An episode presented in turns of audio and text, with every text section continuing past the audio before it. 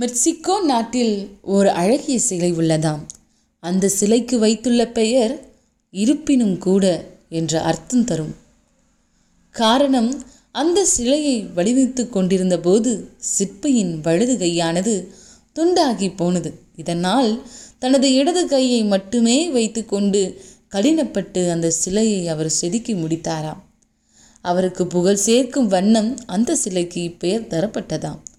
ஒரு கை போனாலும் மறு கை உள்ளதே என்று சாதிக்கும் சம்பவங்கள் இவைகள். முயன்றால் முடியாதது எதுவும் இல்லை ஆனால் நமது முயற்சி எவ்வளவு தீவிரமாகவும் சரியாகவும் அமைகிறது என்பதை கண்காணிக்க வேண்டும்.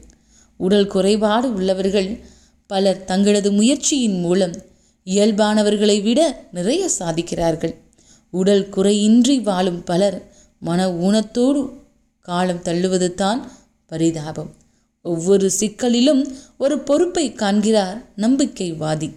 ஒவ்வொரு பொறுப்பிலும் ஒரு சிக்கலை காண்கிறான் அவன் நம்பிக்கைவாதி.